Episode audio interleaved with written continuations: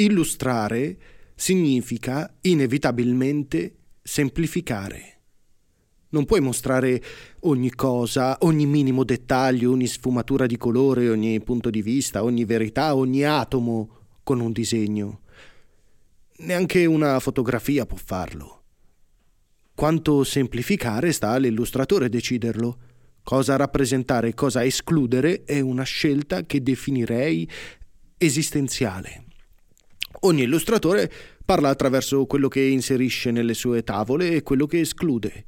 A volte questo lavoro raggiunge vette altissime e ci si accorge di quanto poco basti per raccontare una storia, di quanto la nostra immaginazione può creare mondi da pochi e semplici tratti.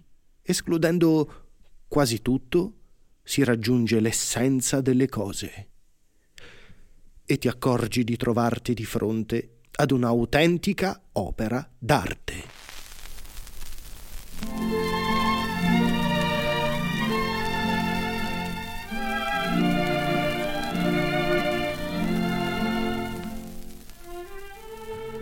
Questa è la Biblioteca delle Meraviglie, un podcast di e con Francesco Diviso per Zero Picciotti, in collaborazione con la Biblioteca dei Piccoli di Maccarese e con il contributo del Comune di Fiumicino. Episodio numero 3. Piccolo blu e piccolo giallo. Leo Lionni Nacque in Olanda, si trasferì poi in Italia e infine andò a vivere negli Stati Uniti d'America. Era un tipo che sapeva cosa significa conoscere persone nuove. Andare a vivere in una nazione diversa significa cambiare un sacco di abitudini e conoscere persone nuove che mangiano cose diverse dalle tue e bevono un caffè francamente orrendo e si vestono in quel modo così buffo. Se non vuoi rimanere solo, impari a guardare con più attenzione quelle strane persone che incontri e a vedere le cose dal loro punto di vista e a capire che in fondo, nel profondo, siamo tutti la stessa cosa una macchia di colore. Leo Lionni era un grafico di grande talento, un professionista che lavorava per grandi aziende ed insegnava nei college americani. Un giorno, mentre era in treno in compagnia dei suoi due nipoti Pippo ed Ann, si trovò in una situazione che potrebbe esservi familiare se avete a che fare con dei bambini. Nonno, nonno, nonno vieni per favore, nonno. Nonno, nonno senti, guarda questo signore. Scusate, scusate, chiedo scusa, chiedo venia. Bambini, bambini, state fermi. Pippo, lascia stare il signor Ann. Ann, bella di nonna, vieni qui, non tirare il freno, amore bello. Scusate, scusate, chiedo venia, chiedo scusa, scusate, scusate. Allora il nonno, artista grafico di alto livello, cosa fa? Prende una rivista tra quelle che si era portato e strappa da una pagina un pezzo di carta blu, uno giallo ed uno verde. E con quei pezzi di carta inizia a raccontare a Pippo ed Ann la storia storia di Piccolo Blu e di Piccolo Giallo. Questo è Piccolo Blu. Eccolo a casa con mamma blu e papà blu. Piccolo Blu ha molti amici, ma il suo migliore amico è Piccolo Giallo, che abita nella casa di fronte. La storia piacque. È tornato a casa, Leo continuò a lavorarci su e così nacque questo prezioso capolavoro. Quanto dobbiamo essere grati a quelle due piccole pesti. La dedica del libro recita Una storia per Pippo ed Ann e altri bambini. Le illustrazioni sono appunto semplici macchie di colore, di forme e dimensioni diverse, disposte e sovrapposte in modo da raccontare la storia di Piccolo Blu e di Piccolo Giallo che abbracciandosi stretti stretti diventano piccolo verde.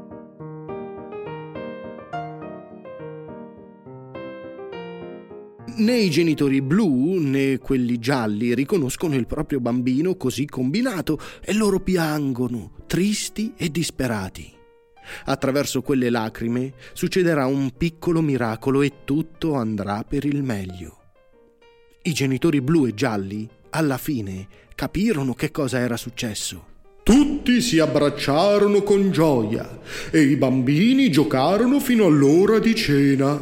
Ed è incredibile come delle macchie di colore disposte su una pagina bianca, per te che guardi, siano dei credibilissimi bambini che giocano fino all'ora di cena.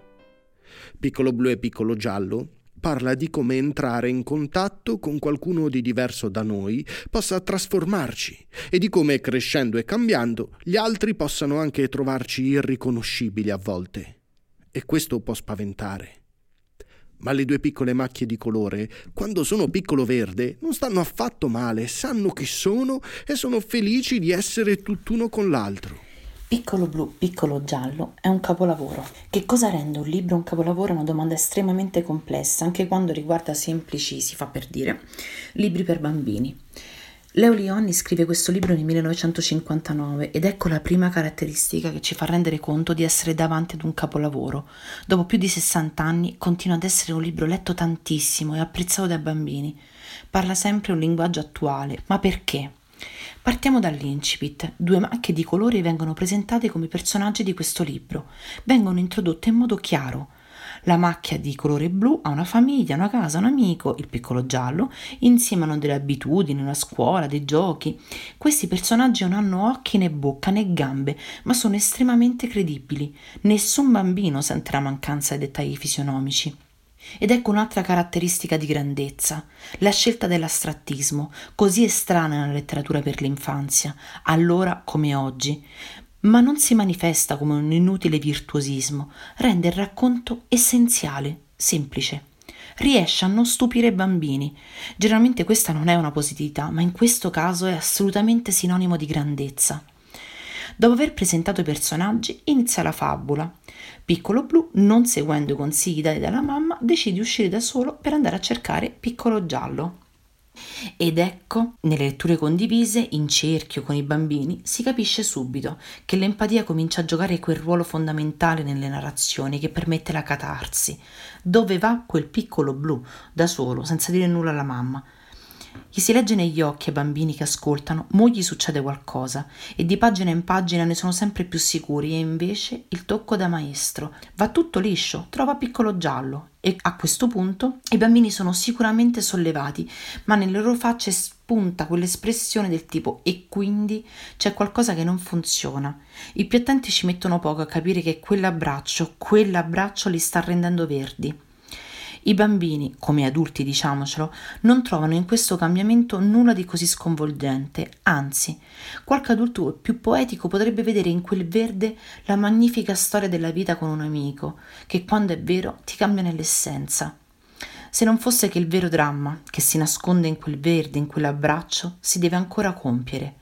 Anche questo intreccio così raffinato aiuta a comprendere le motivazioni profonde che rendono il libro un capolavoro tornano a casa e in questo tornare a casa scioglimento nella maggior parte delle narrazioni si scatena il dramma che aspettavamo non essere riconosciuti dai propri genitori quel pianto viene compreso in profondità in modo intenso è quello che loro stessi avrebbero fatto.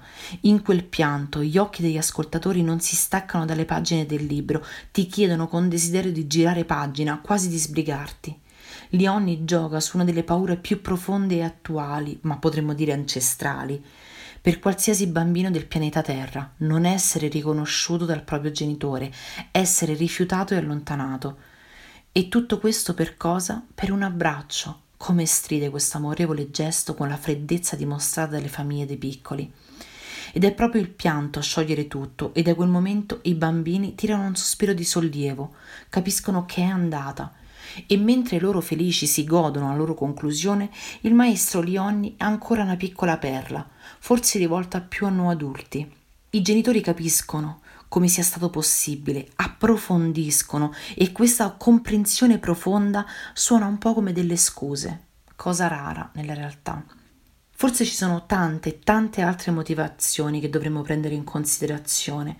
La verità è che non esiste una risposta univoca per definire che cosa rende un libro un capolavoro, ma è sempre bello leggere o ascoltarne delle nuove. E da buona bibliotecaria Vi lascio con un consiglio di lettura, Quando i grandi leggono ai bambini, di Angela Dal Gobbo, che ci parla di tanti libri oltre a questo e che presenta in appendice una preziosa sequenza di biografie di autore, tra i quali quella di Lyon e le vicende che hanno portato a scrivere in inglese per la prima volta Little Blue and Little Yellow. Questa era la voce di Egizia Cecchi, la referente del Lazio per i bibliotecari all'interno di Nati per Leggere.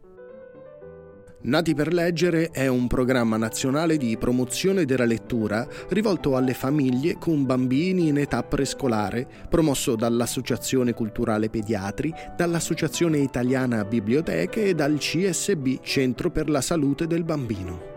Questo programma vive dell'opera di centinaia di volontari, bibliotecari, pediatri, educatori e operatori culturali che spendono il loro tempo per raccontare alle famiglie quanto sia importante avere l'abitudine di leggere insieme ai bambini, fin dai primi mesi di vita, perché poi diventi normale per loro continuare a leggere anche da adulti.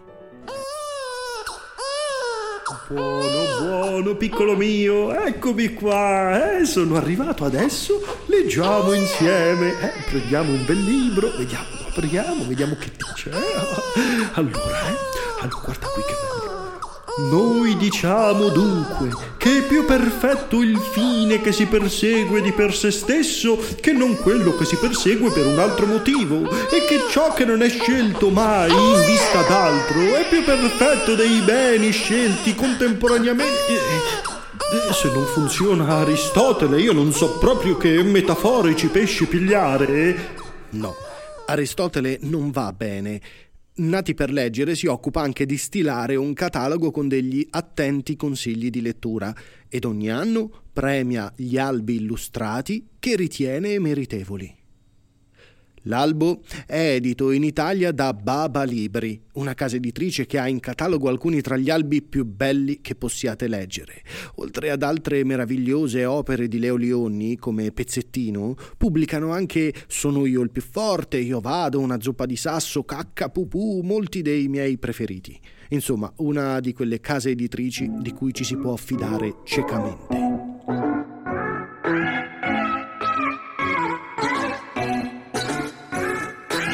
Naturalmente all'inizio il libro ebbe vita difficile.